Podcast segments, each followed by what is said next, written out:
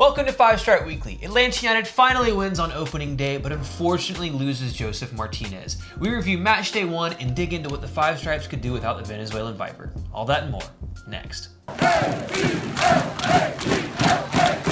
Welcome to the show, Five Stripe fam. I'm AJ, and this is Tanner McLeod. And wherever it is you get your pods, subscribe, share, and leave us a good rating.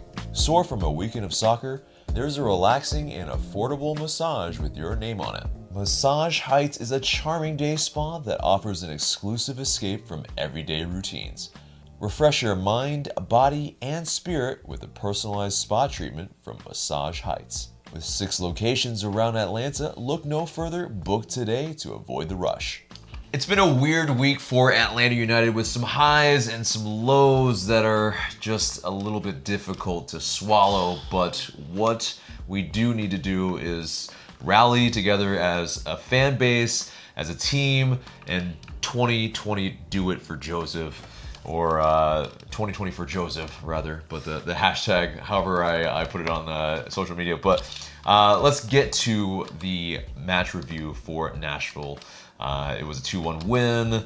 We, uh. Hooray! We finally won a season opener. Unfortunately, it only cost point almost. losing our best player. Exactly. which I'm is- fine with losing every season opener from now on if this is the case. We'll never have to worry about going unbeaten, but you know what?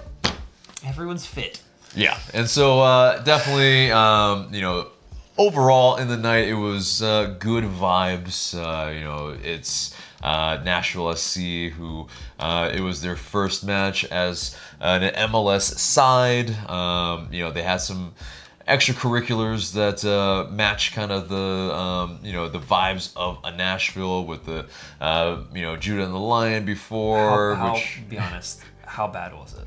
it wasn't absolutely terrible. Uh, I wouldn't say they're my type of band, but uh, yeah, it was. Uh, I think something of for the uh, the locals if they really enjoyed it, then let them them. have it, right? But uh, and then Lizzie, you know, did a little uh, you know soloing and whatnot, and uh, you know that was cool for them.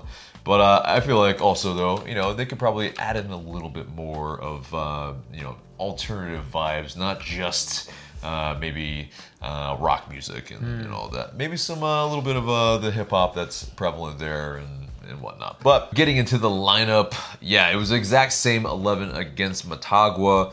Uh, maybe a little bit surprising for some because, I mean, me personally, I had Larry coming in maybe against the more defensive side in Nashville in the sense where you don't really know what they have going forward. And so, you know, maybe having a guy that uh, can win some set pieces, uh, headers wise and whatnot. Uh, and you know, uh, we didn't really maybe have that in this game. Maybe it hurt us, maybe it didn't. Uh, but yeah, let's get into the the first goal, which um, yeah, I mean we uh, are really uh, I think scoring early in games uh, recently, which is good. Uh, but Franco Escobar, he pretty much steps into midfield, uh, puts a just a beauty of a ball to, to Barco and it lands at his feet eventually where he can take a shot. No one really expects him to, uh, yeah, just take it with such confidence like that. And uh, wow, I mean, just bottom right corner, just one little uh, little bounce and it's yeah, I mean, unstoppable really. I mean, yeah, hit with enough pace. And uh, wow, you know, ninth minute in, we're one 0 hit. Absolutely, and it was one of those goals where you know a bit of sketchy build-up play from the back at the side, but Atlanta had played its way all the way out of the back, and then Franco Escobar, like I said, beats somebody, and then he gets to to Barco. I think what was interesting is nobody really closed him down at all, and it reminded me a little bit of a goal he scored last year against SKC away from a similar position, different side of the goal where it went in. Um, because I'm pretty sure against SKC he hit it near post. Is when he went to the far. But this is a position that Ezequiel Barco will find himself in more and more often this season, and if he can be confident enough to trust his technical ability and shoot from there. He can score goals from that position because he clearly has a shot on him. Look at New England last year. I mean, like I said, this school, SKC, he's got a shot from that area. He can bend it into the corner. So, especially now given the injury to Josef Martinez, this is a position that Ezequiel Barco, when given the opportunity, needs to test the keepers more often. Right. And then, uh, yeah, later on, Walker Zimmerman gets in uh, for the first goal in Nashville history. Kind of dubious for us, uh, obviously. But, uh, yeah, I mean, it, it would have been nice, of course, to maybe shut them out, and then you know they would have to figure out uh, you know getting their first goal in their history against Portland Timbers or something. But uh, yeah, I mean, basically they get a set piece. Um, and yeah, it's Zimmerman versus Jose Martinez in the box, which Zimmerman Big dude. Big, Big dude. dude. He's gonna win that battle. I mean, yeah. for me personally, though, and this from the first time when I watched it, I, I, thought maybe he had fouled him a little bit. And yes, I get that it is a mismatch, but you see him with both of his hands on Josef's back, and to my knowledge, you're not allowed to do that. So, I mean, if you're big, win it in the air. Don't lean over and push the guy. Mm-hmm. But at the same time, Atlanta United have to be able to mark cleaner than that. And it wasn't just the initial header; it was a second ball, and you have right. to be able to clear that out. So at the same time. Mm-hmm yes, it was a bit frustrating, but Atlanta United have to be better at clearing the ball when they have set pieces coming into their box. Right. Yeah. I mean, I think that's still always been a little bit of a Achilles heel for us. We still need regardless to of the coach. Up. Exactly. And um, yeah, well, especially you know, I think we kind of uh, have just slightly, uh, you know, less tall players on the pitch. That also plays a factor, and I think maybe that also playing a factor is, you know, not a Miles Robinson in this match. Uh, maybe he could have at least put up a, a little bit more of a, a, fight with Zimmerman. Although to be fair with Josef, Josef has about as much rise as anybody on the team. He so does, but it is difficult when yeah, if you're being impeded, then if you can't even rise up to get it because then, someone's hands are pushing you in the back. Right, but uh, yeah, eventually gets a toe poke, and uh, it's a great moment for them uh, in terms of Nashville fans. All uh, twenty thousand that were there, but uh, just kidding. But uh, I wasn't there, so I don't know how many were there. Just kidding. But um, it was more than they said there was. Yeah, but it really did did feel like that. But uh, but anyway, so uh, in terms of uh, you know our winner, then uh, yeah, it, it, gets to a point where um, you know open play wasn't really quite happening for us. Uh, so you know on a corner. Uh, Barco swings it in. There's a little bit of confusion whether uh, you know there's a suspicion of offside. A flag goes up. National stop pretty much, and then Emerson Hyndman. Yeah, I mean he takes it on his chest, and then woo! Full wow. Who knew that was in his locker? I did not know he had. I mean, I knew he could score a goal, but yeah. I didn't know he could do that. That's that's dare I say, one of the best goals in Atlanta United's history in terms of just the technique. No one's done that before. So yeah, that was tasty. And I think as far as the offside flag goes, they put the offside flag up, dropped it back down really quickly, which irritated the Nashville players. But I believe it was a Nashville player that played it backwards, which is why yes. the goal wasn't chalked off for offside. Because I was quite confused at first watching it because they yeah. have loads of TVs in the sports books, but none of them are like really big and really close. I was trying to figure out. I couldn't tell if he had played it backwards with his foot or not, and I was like, okay, I guess we're offside. But yeah, and then of course also uh, if you're in the stadium, you also saw that the stadium didn't even put up the second goal on the uh, the uh, scoreboard at all until like we really like we, they kicked off again, and so it was a little bit confusing for a lot of people. But um, yeah, I mean, definitely, yeah. Hyndman, he even mentioned afterwards uh, that this was the best score uh, goal that he scored uh, in his career. So yeah, I'd probably say so. I would say so. It's I mean, hard it's, to it's hard to top one like that. Yeah, I, I think yeah, he hits more it, of that, please. Yeah, he hits it just so true and, and sweet. It's just yeah. So, but uh, but there uh, is a uh, another moment. Uh, um, that we should talk about, and that's not the the injury quite yet, because we'll definitely get into that. But can I just say before you even talk about what moment this is, and we all know what it is, yeah. I am less. Sh- I was less shocked. I'm still shocked and think it's stupid. But having watched that official ref that whole game, he was trash from minute one. Let a lot of fouls Let happen. A lot of fouls, both ways, mind you. Yeah. But the teams were kicking the shit out of each other, and yeah. he should have booked players earlier on for some very cynical fouls, I think, and he didn't. And then you get to this moment, and he really poos the bed. Yeah, and so, uh, well, I mean, some would argue, yeah, some would argue that he did it by the letters of the law, uh, but yeah, Joe Willis. I'm not saying that. Uh, I mean, I'm, I do not fully agree, but anyway, let's get to what happened first. Uh, so yeah, there's uh, a moment, definitely very very late, where yeah, I mean, we're in stoppage time. Joe Willis, he's come up uh, to basically try to stop Barco from getting a counter, and then he kind of uh, really, uh, yeah, kind of blocks it with his body first. And then Barco uh, gets it again, though, and he takes a shot from about 45 yards.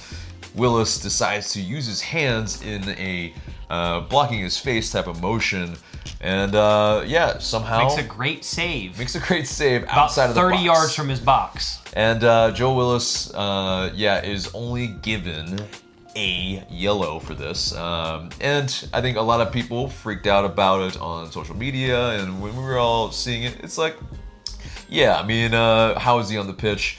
But according to uh, Howard Webb, kind of of the pro referees and, and all that, he pretty much said that because there were uh, two defenders behind him, it wasn't dog so, and that every time if it was in this type of situation, it would still only be a yellow. Uh, depending, you know, it doesn't even matter like what uh, you know if it's a goalkeeper or a defender, it's still only a yellow if there's pretty much cover behind that. Now you could argue if uh, Bargo Barco his uh, the trajectory of the ball uh, from 45 yards out could hit the back of the net.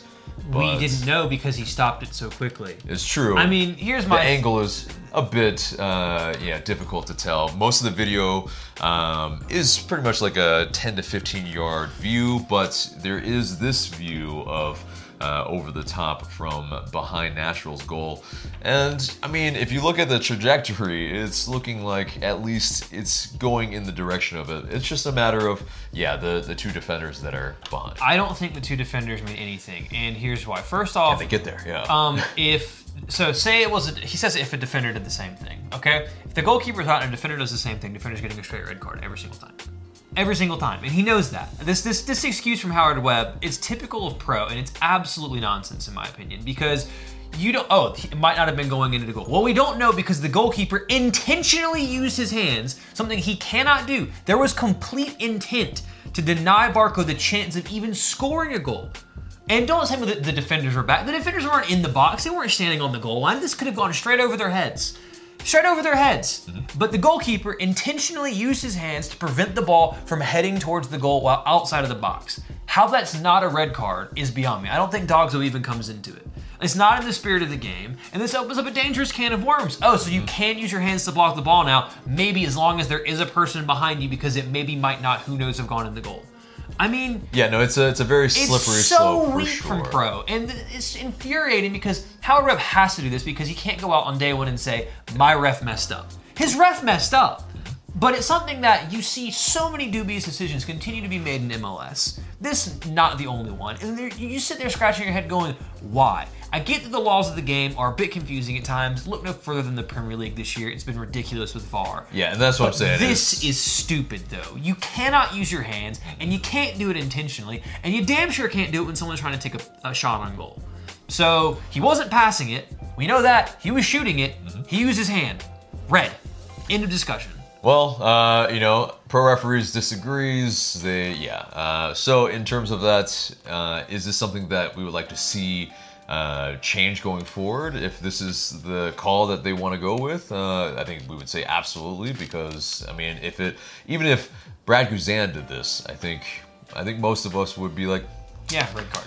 I mean, uh, yeah. And Willis, I mean, if you saw the look on his face, I He mean, knew he was gone. he, yeah Willis knew he was gone. he had this flushed look where it was just like I'm in trouble, but oh somehow I got away with this. I'm just gonna walk away from the cr- scene of the crime, and uh, yeah, I mean it, it's a very kind of agitating situation, of course, and uh, yeah, I mean let us know if you agree with it in the comments below. But you know everyone's gonna have their opinion, I think, of this the end, it didn't make a difference in the result, It but it's just like like you said, the precedent it sets is bad, and it just looks stupid. All right. But uh, anyway, so getting to the I think biggest moment in this match. I think well the the second biggest biggest moment is also Franco Escobar going off at halftime. Pretty much, um, yeah, he didn't return in the second half. Um, it was it, apparently it seemed to be uh, a little bit of a knock and. Uh, the extent of it is still unknown, but uh, the biggest moment is definitely Jose Martinez going down in a heap uh, the first time, um, yeah, he goes knee to knee essentially with a defender. Uh, it seems a little innocuous, but not really. I mean, really, if you go knee to knee, it is very painful. And he uh, immediately pointed to his knee. He was pretty much saying, "Yeah, it, something's something's a little iffy." But I think the warrior in him is like, "Okay, I'm." you know, he's off the pitch um, after a long time down, and then he comes back on, and then yeah, it's uh, yeah, he has to pretty much, you know, the the play has to stop. He gets stretchered off the field, and um, you know, everybody in Five Stripe Nation is completely worried. We just have no idea what the extent of it is. Um, the fact that he was able to put a little bit of weight on it uh, after he was stretchered off to be able to walk off into the locker room, I think is uh, what gave you know a lot of fans a little bit of glimmer of hope. And But- then that came crashing down the next day. Unfortunately, but uh, so, but in terms of this match, though, uh, you know, pretty much after Jose Martinez came off, we had had to hold on for dear life. I mean, it was pretty much, um, yeah. Jahn came on, uh, looked good at times in terms of the hold up play, but I think the uh, combination play in terms of him running in behind after he lays it off, uh, yeah, it's just a little bit uh, maybe not up to speed as maybe like a Jose Martinez would in terms of uh, you know what we expect from a, a striker at United, uh, and so it's uh yeah you know it just we're, we're really uh, struggling to um, really I think um, get something going going forward. So the really last 20 minutes, 25 minutes, yeah, uh, it's really all Nashville pretty much. So a little bit a little bit rough. Uh, we're trying to see out the match, and we do. Thankfully, two one. Uh, we get our first opening day win, but I think uh, yeah, you know What cost? at what cost indeed. But uh, one positive that came out of this is uh, Laurence Wyke getting his MLS debut, who didn't even think that he was going to be starting. He came in for Escobar. Um, I think he had a, a decent time, although I think uh, when guys were kind of going at him, going to the byline, he was maybe kind of got beat for pace a little bit, but uh, overall, I mean, yeah, he still shepherded us out into a 2-1 win. So, uh, yeah, I mean, you know, congrats to the to the kid for uh, yeah getting his first MLS match. But um, yeah, getting into uh, some of the you know attendance things that were said before. Uh, CEO Ian Ian Ayer uh, said that there were probably going to be 1,500 Atlanta United fans uh, that were going to be at the match, and uh, I just don't think that 1,500 jives at all. Uh, there were 59,069 people there, uh, according to Nashville, and so in terms of the percentage, who really knows? But uh, I think it is definitely much higher than 1,500. Maybe you add another zero, Maybe you Maybe you add that another- and then times it by two. Possibly, but uh, yeah, because I mean, just the surrounding areas that we were at, there were a lot of Atlanta United fans. I mean, I think Nashville had their supporter section, and I think they had their opposing goal in as well in terms of Nashville fans. But beyond that, you could see just a smattering of yellow. Now, the problem is, is uh, you know, how do you really kind of quantify how many Atlanta United fans are actually there? And it's cold, so people are wearing overcoats. Exactly. everything. You can't see uh, that. Plus, you can't. Uh, you didn't. They didn't do a survey. They didn't do a little like uh, check something. N- nothing. So it really is. Uh, it's really anybody's guess. But uh, yeah, I think it's definitely way more than way more than fifteen thousand. But anyway, so Good for Atlanta United Nations. yeah, It's a exactly. Big travel. It's a it's a great. Uh, I think it, I think it, it could be a record probably for uh, an away crowd in MLS. Um, and I just wish that you could somehow get a massive chunk and put them all together in the same place. Yeah. Just because that generated a lot of noise, although it probably wouldn't look good if it was as many people as you said. It's like They probably didn't want It looked that. like a half and half college football game or something like that. For sure, yeah. I think this is a game. You know, I, I was on, I wasn't able to make it to this one, but it's something that I think next season I'd like to do, and I feel like this, as well as Charlotte, with both being only four hours away, could be in a way that. After the initial novelty of going away, where it's all for some people, you'd still, I think, have a few thousand people traveling to this every single time, which is really great for both the sport and the rivalries between those two cities in the future because you have to have big aways. And, you know, unfortunately, they have to wait until next year because MLS is stupid. But I can't wait for Nashville to come to Atlanta, and sounds like there was a lot of hospitality and everything exchanged. So for them to come here and experience the same, except there'll only be 1,500 of them at that game. yeah, probably. Yeah. Well, so uh, anyway, let's get into some of the post-match quotes. Uh, FTB talked about Franco Escobar. And he said he got knocked on his side and he felt already something there. Another moment he felt a little bit more, so then we didn't want to take the risk to continue. I don't know if it's the same as Miles Robinson, but it looks like uh, a little bit like it, but maybe not so high. Miles Robinson had it really high on his side, so uh, that we have to wait, you know, we have to wait for MRI or something like that. Um, and then, of course, he talked about Josef saying he doesn't look really, really well, uh, but he doesn't want to say anything about it. We have to examine him uh, tomorrow in the hospital and to get a good opinion about it. So, yeah, to wrap up this match, uh, in terms of the man of the match, I think it's got to be Emerson Hyndman with the game winner, right? With a goal of that quality, you kind of put your name on the on the man of the match award for that because Right. that was that was something special. Indeed, indeed. But uh, yeah, so you know, a very bittersweet opening day, and just uh, it gets to where yeah, we talk about the just really really bad news that we all didn't want to hear. So getting into the news, yeah, Josef Martinez, uh, yes, tears his right ACL. And uh, yeah, in terms of the severity of it, it is not known yet. There, uh, the surgery date will be to be determined. So it's just a matter of a wait and see at this moment. Um, but in terms of uh, yeah, Jose Martinez, he spoke on Tuesday uh, after yeah, like everybody was just well wishing him. He said uh, that yeah, he just really uh, appreciated all the the words he read, all the words, and uh, it's you know really keeping him going in this kind of really difficult time. And so uh, you know, I think we all just wish him you know the absolute best in the recovery, however long it is.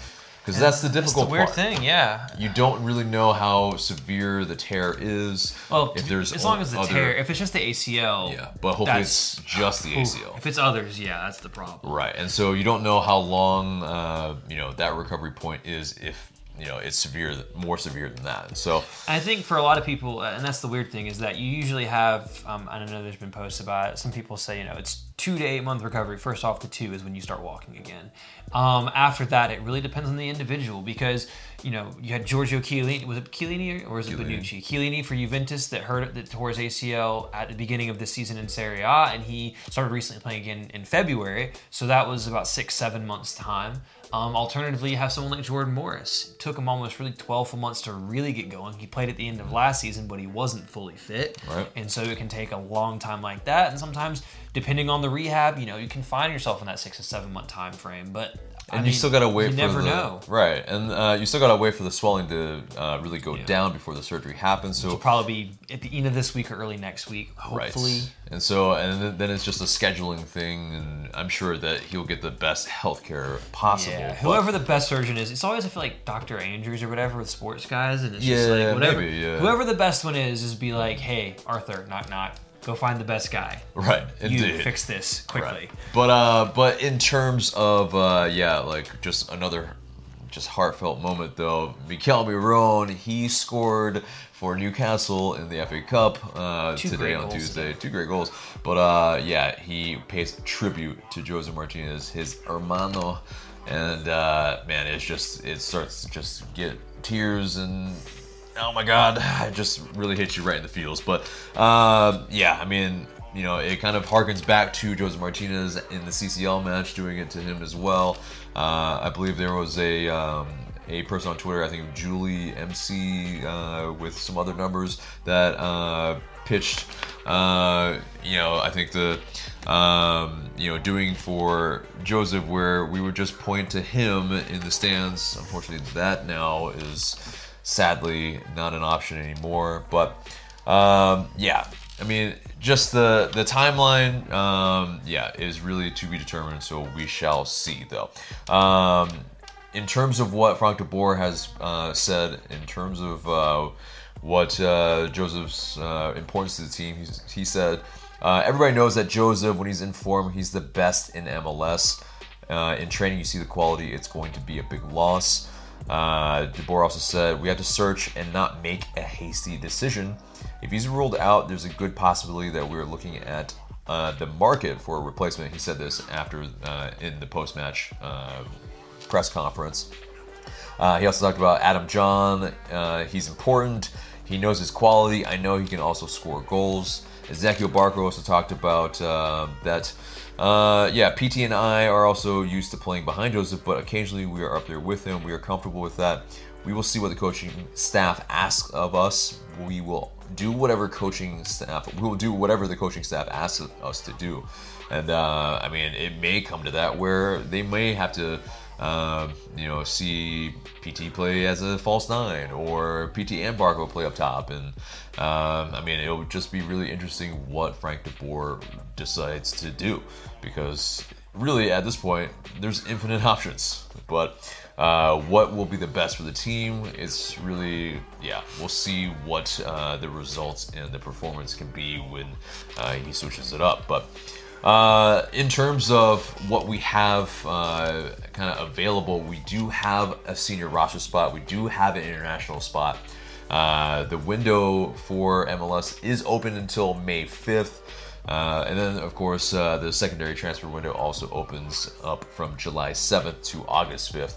Uh, I don't know if we want to wait that long. I think, yeah, the team has said and kind of alluded uh, especially, I think uh, Rob Usry has mentioned that uh, they believe that a move will be done in this window uh, before May 5th. So, uh, yeah, I mean, in terms of uh, the possibilities, in terms of the MLS structure and all that, it's convoluted, it's complicated, but um, yeah, in terms of if uh, he is going to miss the entire season. If we do put him on the injury reserve, then uh, it opens it up for you know that roster spot for one.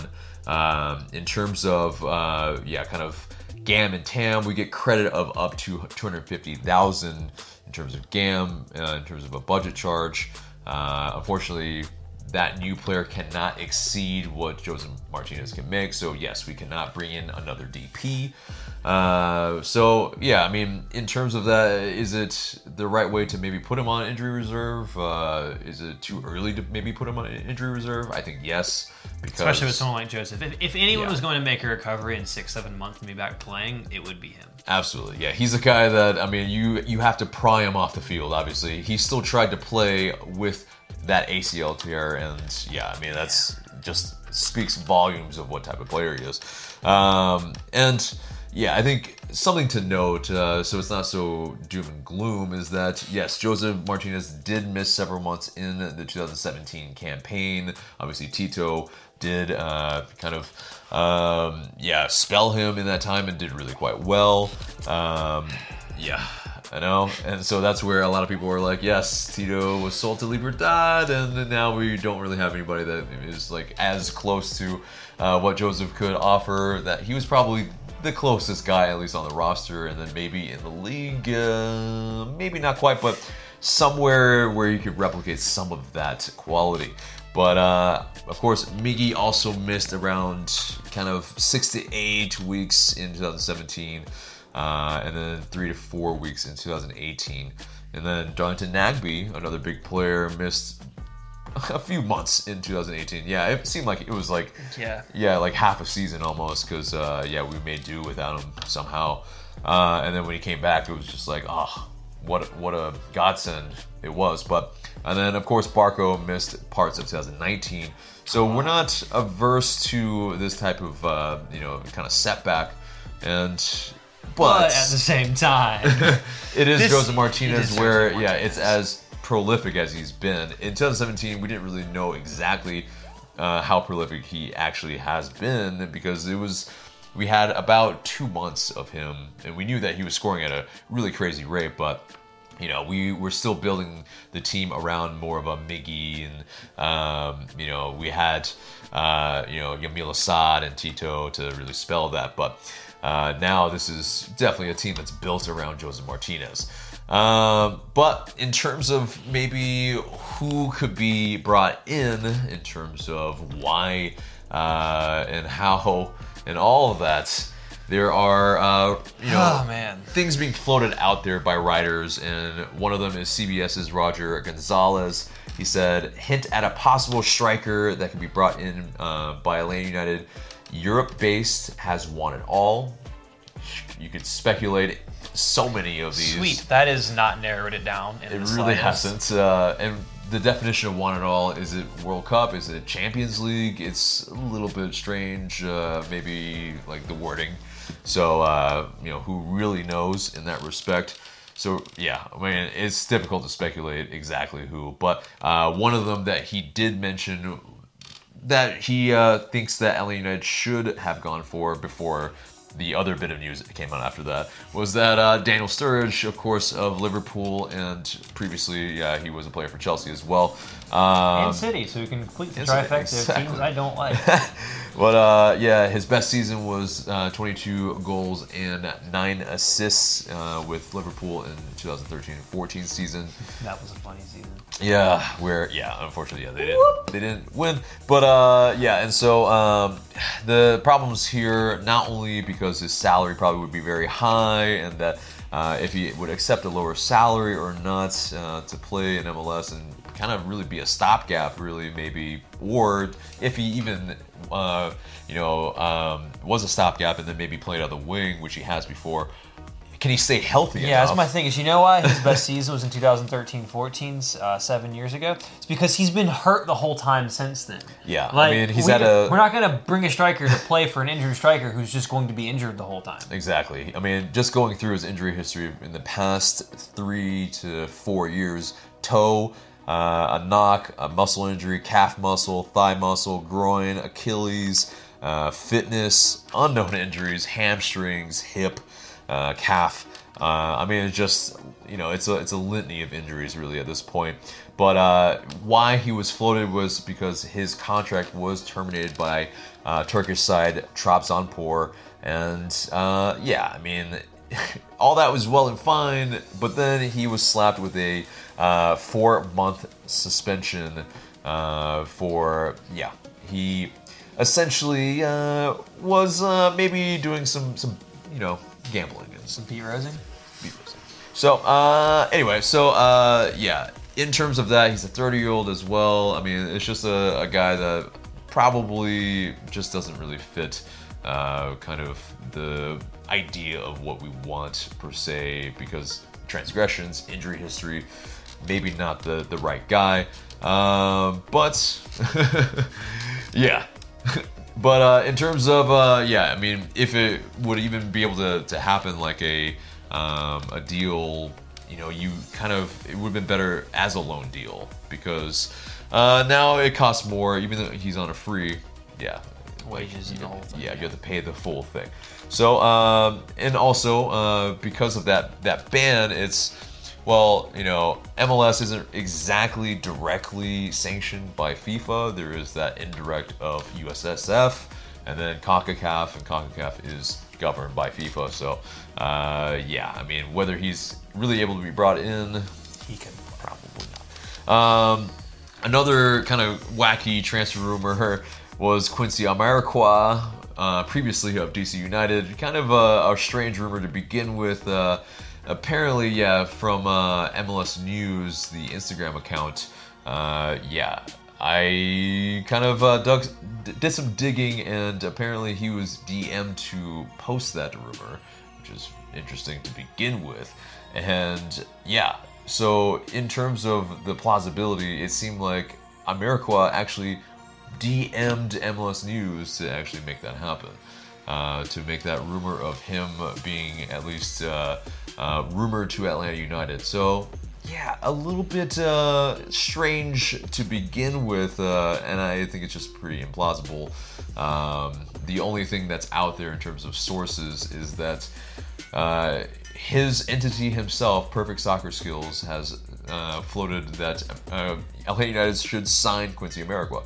So uh, I would pour a lot of cold water all over that one. Um strange one, definitely. Uh, but yeah, also MLSsoccer.com, they floated 10 targets that uh, LA United should and could go for. Uh, amongst them, Carlos Bacca, Olivier Giroud, Klaas Jan Huntelaar, uh, a little bit more into the obscure with uh, Vedad Ibisevic, uh, Fernando Karanga, Henrique Dourado, Duckins in the zone, Salomon Rondon, Sebastian Soto, and of course Sturge. Of those, do any kind of uh, interest you? I mean, the ones that jump off the, I think there's three that kind of jump right out at you. Um, in terms of the two that I like the most, I'd love to have a Salomon Rondon, but I just don't think that's possible for a numerous number of just reasons. Of he plays for a Chinese club, we'd have to get him on loan. The fees would still be prohibitive. He's still going to go away on Copa America. The Chinese club would then want him back. Also, Coronavirus. coronavirus, and he's been in Spain for a while because they can't go back. Um, Olivier Giroud, but he's been playing a lot for Chelsea recently, and I don't see him leaving. Not to mention the quality of the league would probably be called into question for, for him making the Euros. And then I think for me, the most likely is possibly a Carlos Bacca. I mean, yes, he's a bit older and a bit past, but I think he's the type of player that maybe if you can get him on lower wages, you might take a flyer on him. Yeah, especially yeah with Ibaka, it seems like you know if uh, we can kind of uh, kind of entice him with the lure of winning stuff and winning trophies, uh, he could be a guy that yeah I think plays similar to that style that we would want. Uh, and maybe on the kind of downside of uh, his career, yeah, he really wants to be, you know, getting that kind of milking whatever uh, out of his career that he can. Uh, yeah, and the Klaus Jan Huntelaar, I mean, He's 36 and slow. We Yeah. already have someone who's old and slow. yeah, and so, well, I mean, you know, uh, I think Adam Jahn does deserve, I think, more. Well, yeah, that, he but- is. He is. I mean, he has Yeah, a yeah. job, but we're not trying to. We need a striker who's pacey and can run in behind teams. Exactly. I Klaus-Jan Huntelaar. Ain't it, my guy? Definitely not. But uh, yeah, and so I think uh, I agree. I mean, that's uh, yeah, of those names, Bacca is one of those guys that uh, kind of fits more of the mo in terms of at least playing style. Um, in terms of uh, yeah, maybe other ones that have been floated. Felipe Cardenas tweeted that he had a buddy of his float the idea of Josh Sargent I'd be down for that. uh, of Werder Bremen, U.S. youth national, 20 year old guy, right? But he's not getting a lot of time with Bremen, and so it's uh, one of those things where could we kind of They're bring also him on? Bremen are also hopeless. They're going down this year. Yeah, but I, I think though, uh, will he match the playing style? Can he get up to speed? Uh, what is it exactly that uh, United need a you know a guy that is still going to have to figure out and be taught a lot of the um, the playing style and tactics that we want? And even for him, just coming back from Europe, help you right now in your career path. Right. Would he do it? And also, is this actually, um, you know, would he actually even help us to a degree where he's ready? He's ready to. I mean, that's a question as well. But uh, yeah, Extra Time Radio also has mentioned the likes of guys like Mason Toye and Christian Ramirez, two uh, Minnesota United uh, kind of connected type of guys. Of course, Christian Ramirez now plays for Houston Dynamo uh, and previously, of course, LAFC. But uh, yeah, Mason Toye, yeah, kind of a pretty large dude, but can uh, get in behind. Uh, scored, I believe, six goals in uh, about 17 games, so not too bad. He was a 2018 Super Draft pick.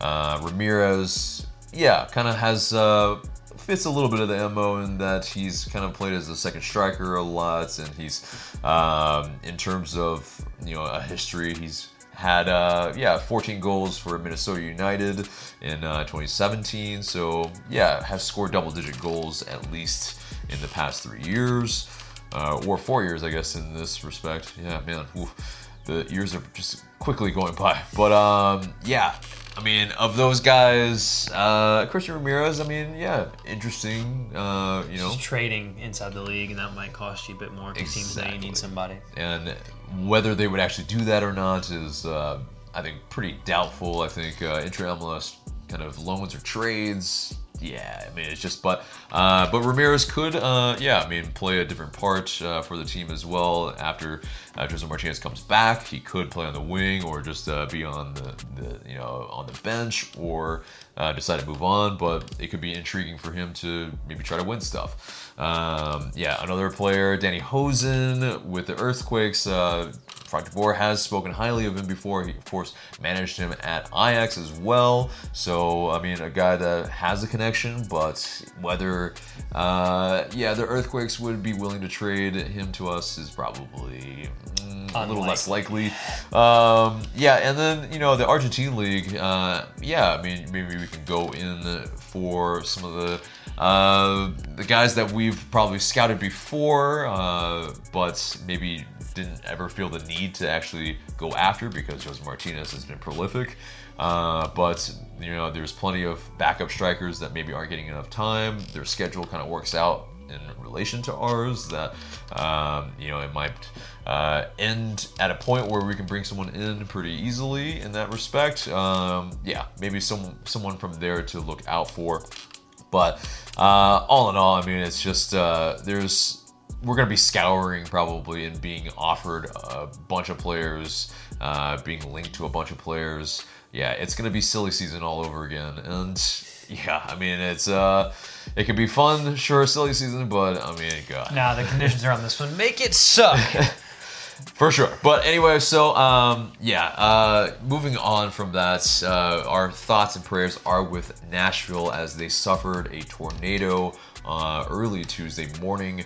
Uh, really, really just uh, devastating to see because, I mean, not only uh, were we just there, or I was just there with uh, just meeting wonderful, wonderful people, and the Southern hospitality that they uh, gave us was just, I mean, uh, just unparalleled. And um, yeah, so in terms of uh, the di- disaster relief, we'll leave a description uh, link uh, below that you can uh, consider donating if you are able to. And um, yeah, I mean, it's just well wishes to all of them because I mean, that's just no one wants to see that. So. Um, but moving on from that, Atlanta United will face Club America. Uh, this is news from last week, but we didn't get to cover it because it was uh, after we had shot Five Stripe Weekly. Uh, yeah, that first leg is March 11th at 10:30 p.m. Eastern. This bugs me a whole lot because it's just one of those annoying kind of kickoffs that, I mean, could they just like you know push it a little bit even slightly earlier for them? I mean, if they even kicked off at like 5:30 or 6:30. I think they could do it, but man, yeah, 10:30 for most people. I question how many people are actually going to be able to stay up to watch the entire thing. But uh, yeah, that second match is at, uh, or the second match, yes, is at um, Fifth Third Bank Stadium, March 18th. Uh, much more palatable time for us, sort of slightly 8:15, still pretty late. I don't Um, care. I'm getting lit that day. But uh, and of course, though that March 11th match will be at Estadio Azteca, which Frank de Boer uh, mentioned um, in the media that yeah he uh, not only has he not been able to play there as a player or as a coach, but uh, you know for him to not being able to uh, play there before or coach there he's yeah very much looking forward to it. And he will uh, kind of relish coaching at Estadio Azteca, Azteca, one of the biggest stadiums in the world in terms of atmospheres, I'm sure, is, uh, yeah, definitely one of the best in North America. Definitely one of the best in the world for sure, too. But, um, yeah, in terms of uh, maybe why we're playing at Fifth Third Bank Stadium, there another reason came out, and that's, uh, yeah, AJC pretty much mentioned that the lights were the reason that Atlanta United couldn't play at Bobby Dodd Stadium, which is, huh? Yeah, it's very, very strange. Yeah, The lights? the lights. So I guess the lights around the stadium in terms of Like for, the traffic lights or the stadium lights? for the stadium lights. I guess for the um, yeah the dormitories around the the stadium and whatnot. Apparently, that's kind of an issue in that yeah it would disturb a lot of the the people that uh, go to school there, and so we played games there at night when they had school there. yeah. But I think nowadays it's uh, because of the you know we don't have a contract with them already. It's a little bit, yeah. It's a little bit more of a, uh, you know, they have to finagle a lot more, probably pay a lot more money to actually make it happen. And so that's the difficulty there, and it sucks. I mean, that's like it seems like a pretty frivolous reason, maybe, and uh, yeah, It's pretty lame tech. Yep. Pretty but lame. anyway, so uh, moving on from that, 538. They uh, they gave Atlanta United a nine percent chance to win MLS Cup. This was obviously before the Jose Martinez injury. LAFC at 24 percent. Inter Miami at five percent. Should our expectations lower uh, for MLS Cup, uh, for CCL, for I know, mean, CCL, I don't think we ever really we're going to win that if we're being perfectly Even at full fitness, I think Yeah. Fitness could have beaten, you know, a couple It was an outside tours, chance. but it, it was it was going to be tough. Yeah. Um, MLS Cup, I would I'm kind of surprised that our chances were at nine percent to begin with. Um, I think that's a bit underrated. Um, I would put them at nine percent maybe now without Josef. I think without with Josef, you have to put that at at least like fifteen. To have LAFC at twenty four, I mean, yeah, they're good, but like that is overwhelming favorites. I'm, by the way, side thing. I'm terrible at gambling, as I learned in Las Vegas. Like I lose if I bet on something, I lose. So I bet on LAFC to win MLS Cup. So I win money or they lose. So either way, I win. Um, but- Dang. yeah. and- fuck 'em. Um, but uh, yeah. I mean, if you, if you lose a guy like Josef Martinez, of course your chances are going to go down. But who knows? If he gets fit and we make the playoffs and he's back in time for the playoffs, who knows what could happen?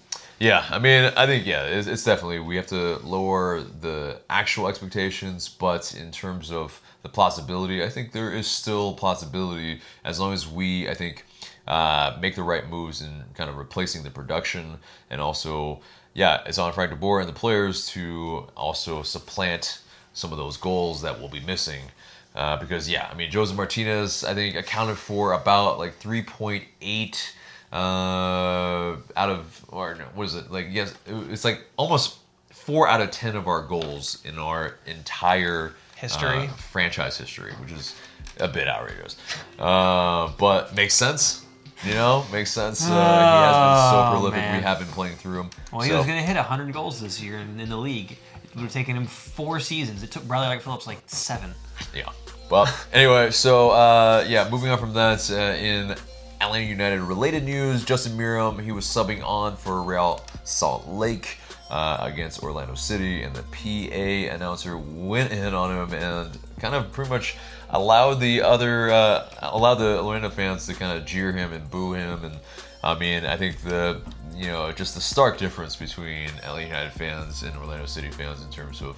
Uh, Well, at least we have something to but- make us happy. They've experienced nothing but misery and defeat and saltiness. Indeed. But speaking of another Orlando City, uh, former Orlando City player, uh, Who actually won things with Atlanta United. right? But uh, Brek Shea, he has signed with Fort Lauderdale CF.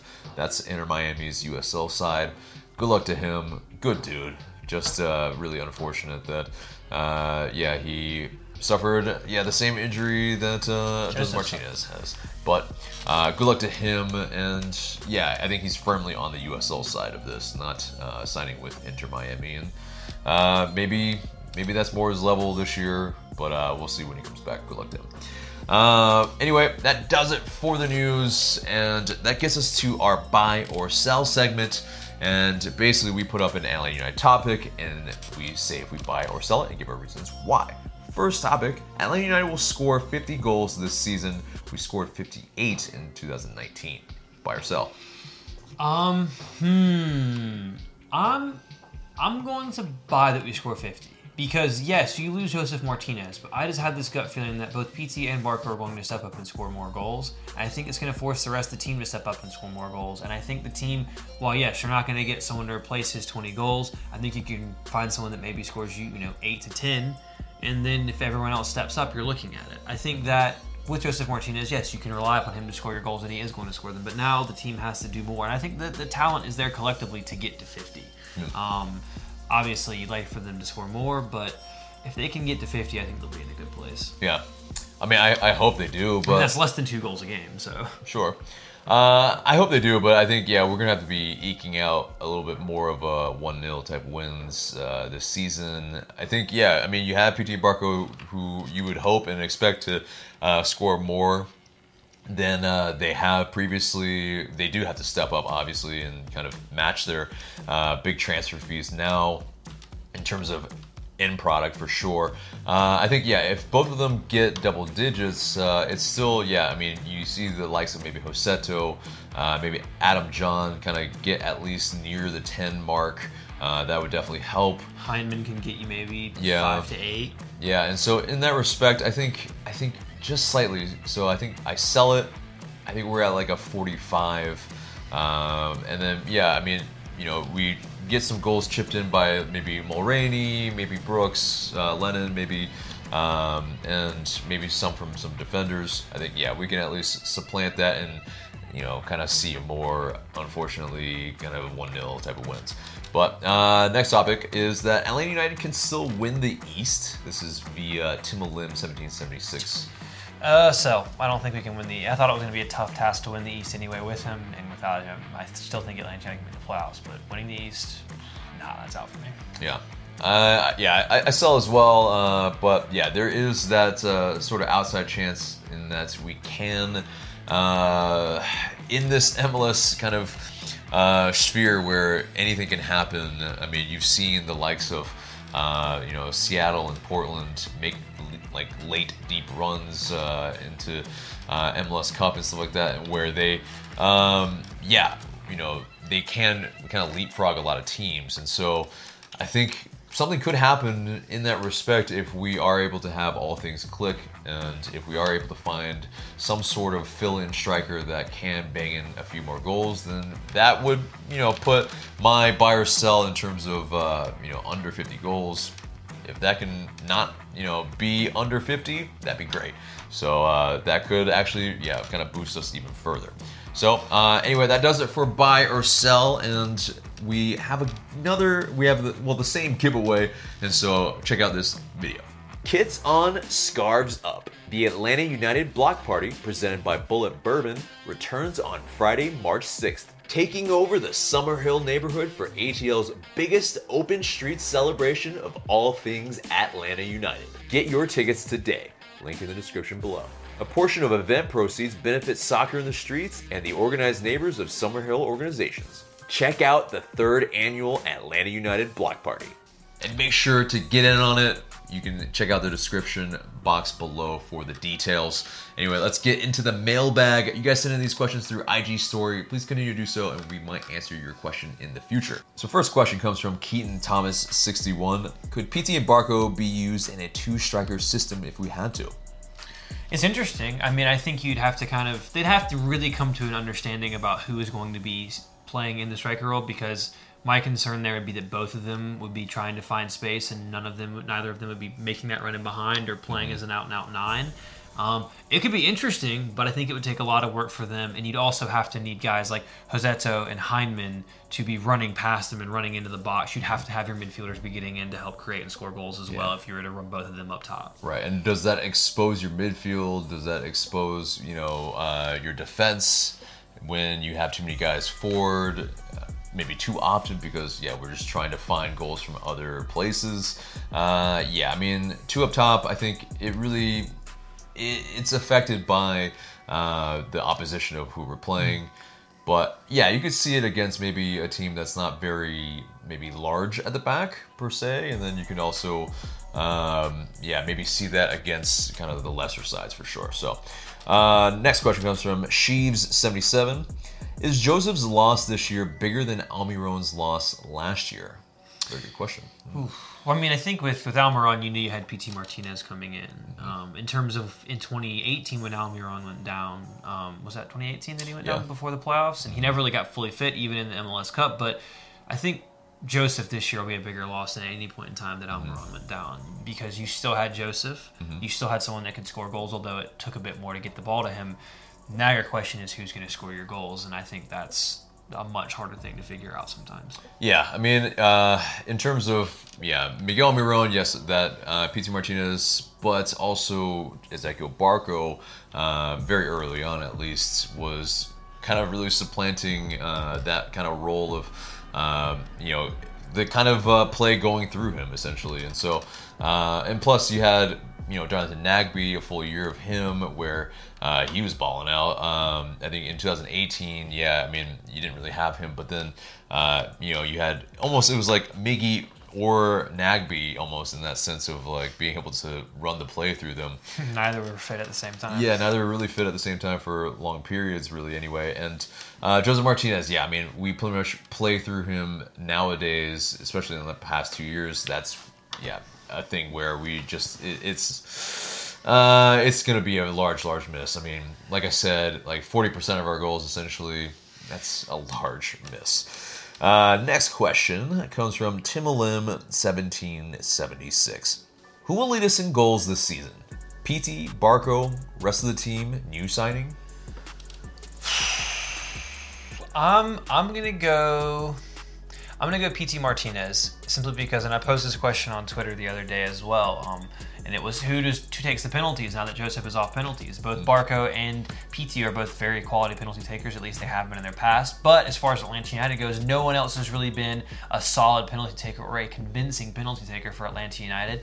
Um, that right there can get you, you know, five to seven goals. So I'm gonna go Pity Martinez. I just think that he's gonna score a lot of goals this year. He was gonna score a lot of goals anyway, and if he's taking the penalties, I think he can put up a decent number. So I'm gonna go Pity Martinez. Yeah, I mean, uh, I think, well, yeah, Ezequiel Barco hasn't really taken a penalty for us per se. Minus that weird shootout against.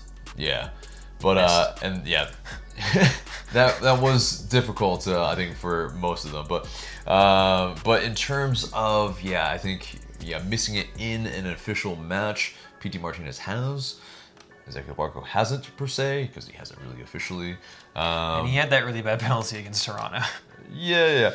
And so, uh, but in terms of, I think, yeah, the you know leading goal scorer, it still has to be Pity Martinez because uh, I think largely, all in all, um, he is the guy that will be probably more in the box. Um, you know, I think Barco kind of is more of that uh, build-up play, more so. Although, yeah, playmaker, and so I think it's uh, yeah. I mean, in terms of if there was a false nine being played as well, I mean, Pity Martinez is probably more of that guy.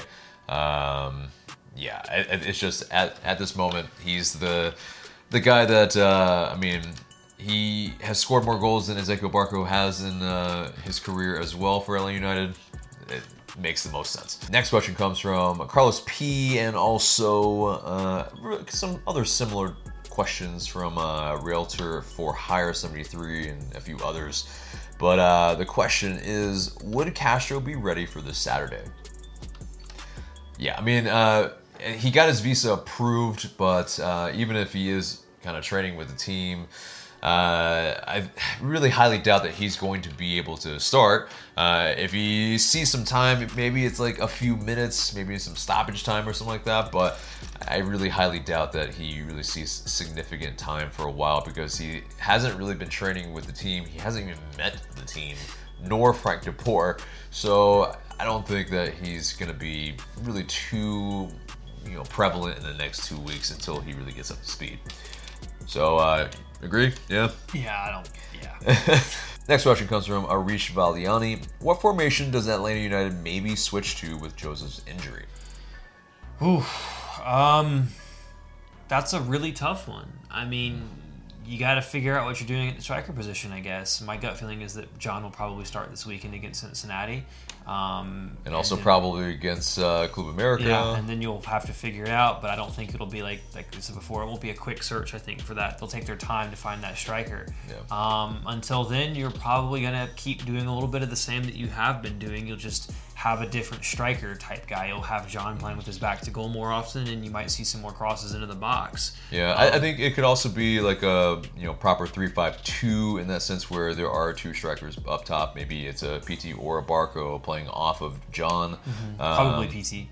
Yeah, and so you know, in that respect, um, you know, who or what, uh, you know, are there other players that could uh, kind of come into the team that changes the formation? I think Well, the other thing too that, that hits the formation though is how bad the injury to Franco Escobar is. Because if Franco Escobar is hurt long term, I don't think Atlanta United can play three at the back because your only two fit center backs are going to be Walkes and Meza, which means you're going to have to play a back four, which slides Lennon back to right back. And is Mulraney going to play as an out and out left back now?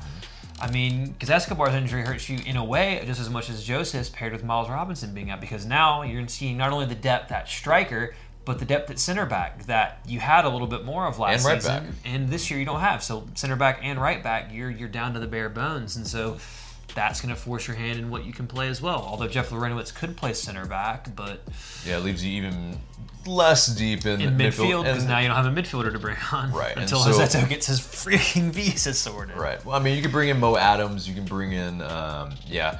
I mean, uh, Mo really. Adams, that's it.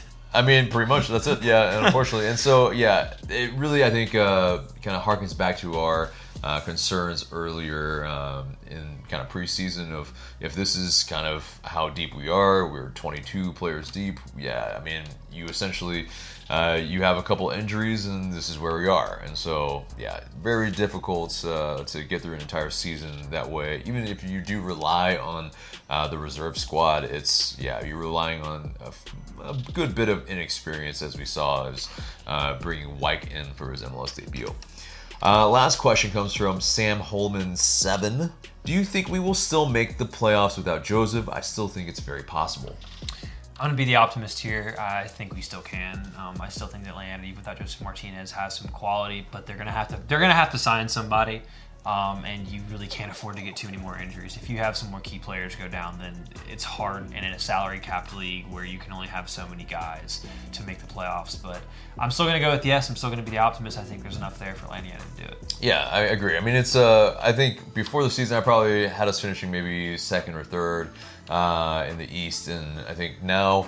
Uh, we're probably in that five, six, seven territory where, yeah, we're fighting for a playoff spot because of yeah, just we need to finish goals and we're missing our most prolific guy, and so that's what's going to be really difficult. Is um, you know we're going to be playing a lot of more, a lot more tighter games uh, where the margins are tighter, and you know if we have to draw or if we um, yeah, God forbid, um, you know, we concede late goals uh, in succession or something like that. I mean, it could really impact, um, you know, where we place at the end of the, you know, the season in the standings. So, uh, yeah, difficult uh, to say. Of course, it's still only match day one. But uh, I think, yeah, we still, I think if we do everything that, uh, you know, we still intend to do in terms of, um, you know, we don't just pack it in in the season because Josef Martinez is gone and uh, for at least a part of it, um, at least for the moment.